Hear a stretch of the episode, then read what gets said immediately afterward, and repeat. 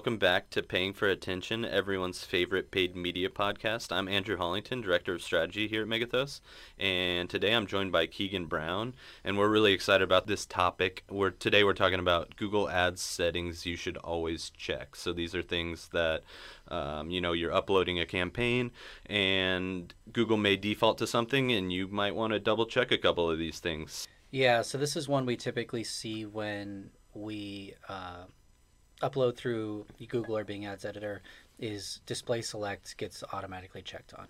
Um, I can't think of one reason why you'd ever show with display select. Um, and I don't even think they call it that anymore, but um, like display option or whatever it is.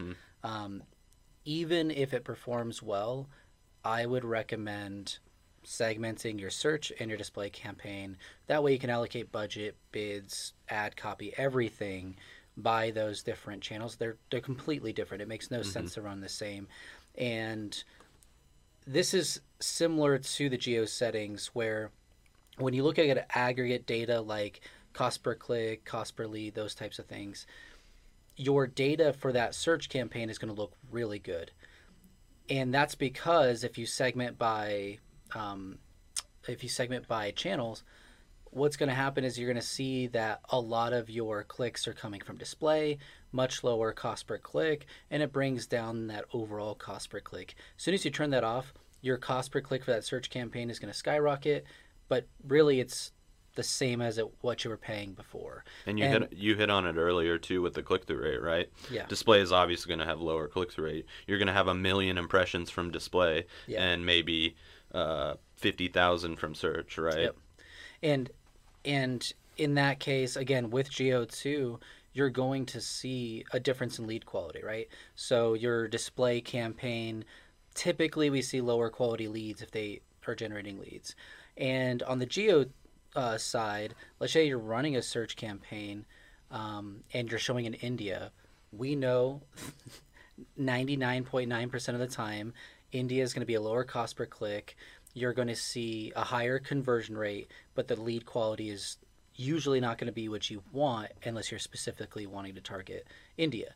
So then, as soon as you turn off that that geo targeting or the display select, you're going to see things go back to where they should be, which is a higher cost per click, um, higher click through rates, but um, usually a higher cost per lead, but then better quality. So just something there. Once you upload through editor, make sure you go in and check those off. If you want a display campaign, create one. Yeah, segment it out. Totally agree there. What's what's your what's the one that frustrates you most? Um, good question. I would say the negative keywords, proactive negative keywords. I it's just something in an audit that I'm like, I can't believe they did that. Honestly, um, it's we can always find bad search terms in an in an audit, and it's like, hey, this campaign's been running for nine months, but there's no excuse for when you're launching a brand new campaign. You know, when you're doing your keyword research, add that extra step of researching run that keyword through Google, see what uh, r- other relevant searches are, similar searches, similar companies. Are there is there another company that has a s- very similar brand name as your client? You're going to get bad brand clicks that way, right? So these are all things you should consider right up front in the initial campaign launch and just proactively negate every little thing that you could potentially see as causing uh, bad clicks, clicks that are going to give you poor user experience, bring down your quality score, just waste money for the client. It's just not. Uh, it's it's it's really easy to do up front, and uh, there's no real excuse not to, right? Or or things like uh, with e-commerce, we said a lot of like customer Yep. service, phone number, shipping and returning, right? Those things are not good to have, and those are the easiest ones to kind of negate right out of the right out of the launch of a campaign. That's what you should be doing in your keyword research, as you pointed out. That's Yeah. a really good point. Check your client's website. Do they have a, a blog? Do you want to send traffic there? Probably probably not unless you're running a awareness top of funnel campaign. But negate blog, negate articles. Um, those are very easy. Do they have a client portal where clients can log in and make their payments?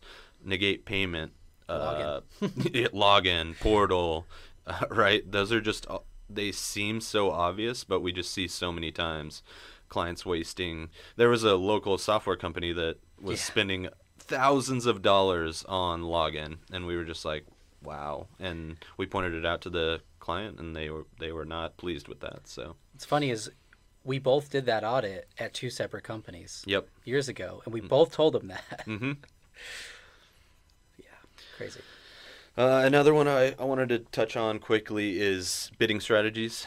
Just be it's it's one to be cognizant cognizant of if you're not putting thought into a bidding strategy up front. Why, right?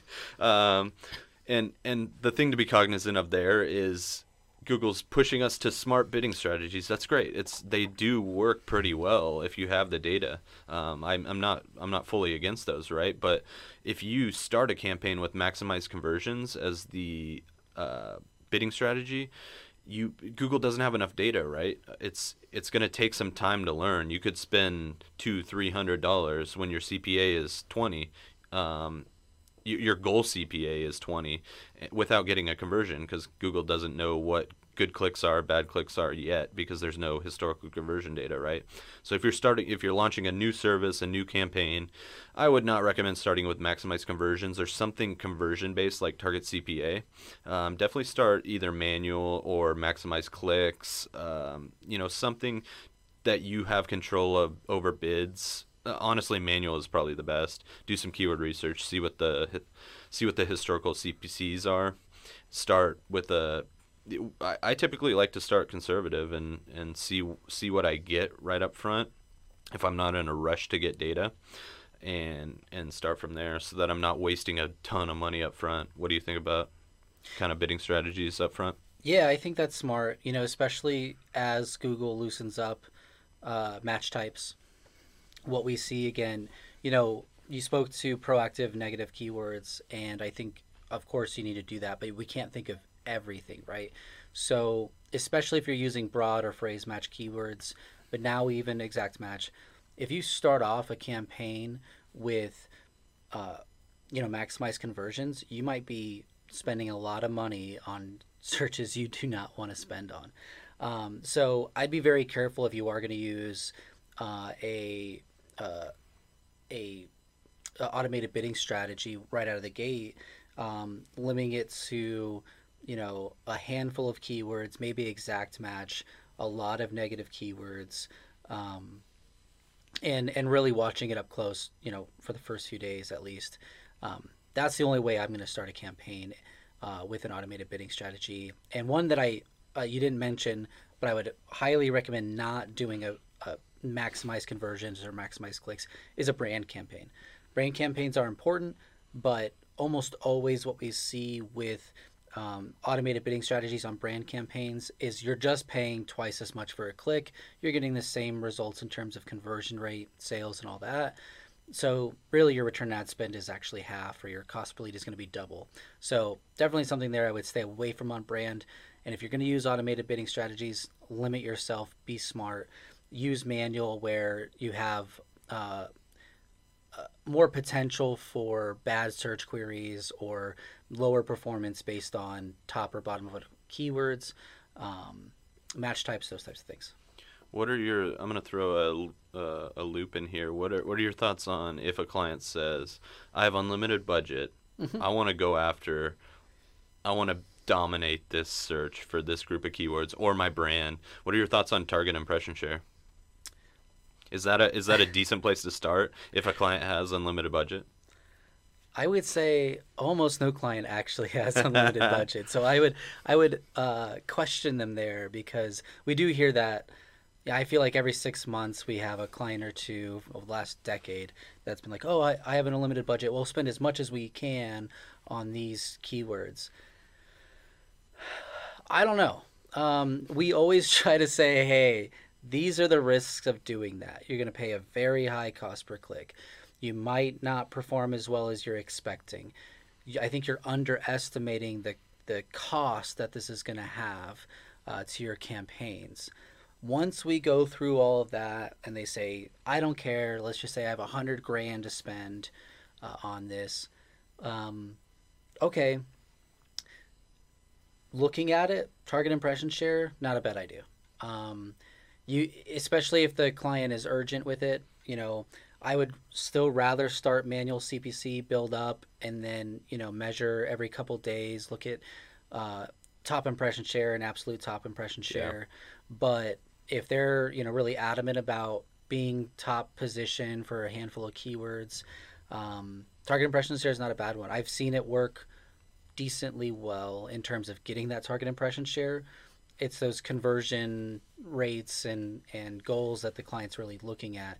So at the end of the day, if we say, hey, we had 200,000 impressions in, you know, and you were almost at the top every single time, is that really what the client wants or do they want those leads or sales? Exactly. That's what I was going to add to that is do they do they really want to dominate the search or do they kind of have a uh, a goal in the back of their mind. Even if they say, you know, I don't care if I pay a thousand for a lead, if it's a good lead, mm-hmm. they they probably have a, a, KPI that you know that you should hone in on, and a goal of dominating a, uh, a impression share for any given search is probably not the greatest goal, and you should probably work with that client on what's the true goal here?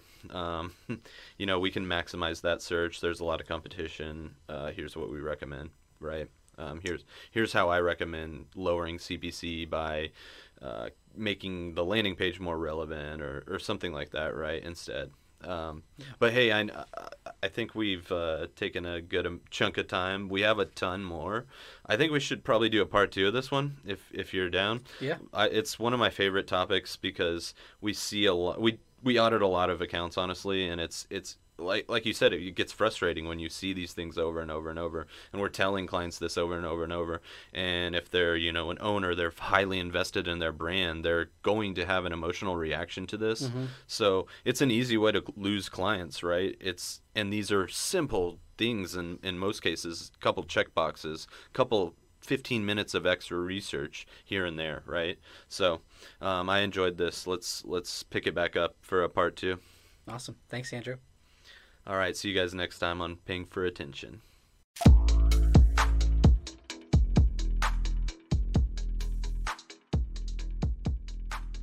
Mute me.